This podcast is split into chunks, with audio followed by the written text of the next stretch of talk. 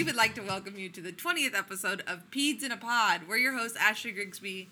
And David Rayburn. And we are both residency trained in emergency medicine and pediatrics, and we are both board certified pediatricians. And someday in the near future, like in June, we will take our oral boards for EM because of COVID, and then we'll finally be board certified in emergency medicine. I'm sick of it. I'm ready for it.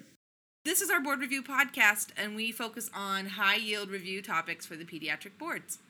And as we always tell you, we follow the uh, outline and study recommendations set forth by the American Board of Pediatrics content outline for the General Pediatrics Board exam.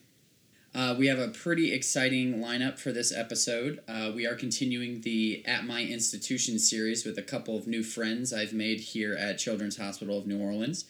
Dr. Sarkar is a pediatric hospitalist, and he's going to be talking with us about dehydration, which is a pretty important topic.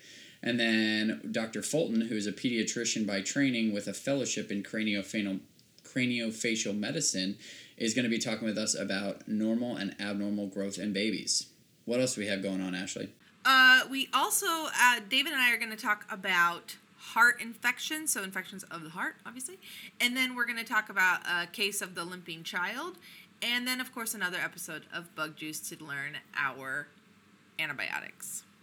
And as always, don't forget to follow us on Twitter at Peds in a Pod for high yield tweets focused on board review, as well as some follow up images and follow up content from the segments that you're listening to right now. And then reach out to us if there's anything else that you want to learn about on the podcast. We're happy to talk about anything y'all want to learn about.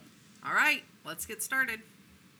This podcast is focused on providing you with the content relevant for the pediatric board exam. The ideas and information provided by the participants in this podcast may not reflect the academic institutions they are affiliated with and again are to be used for education purposes only. This podcast is not intended to be used in the place of clinical judgment or as a diagnostic tool. We also know that there's new literature published daily, but unfortunately, the board exam content can lag behind this sometime and not have up to date information. We cannot cover everything in this podcast, and it is not all inclusive, but we do hope that you learn something to help you on your board exam.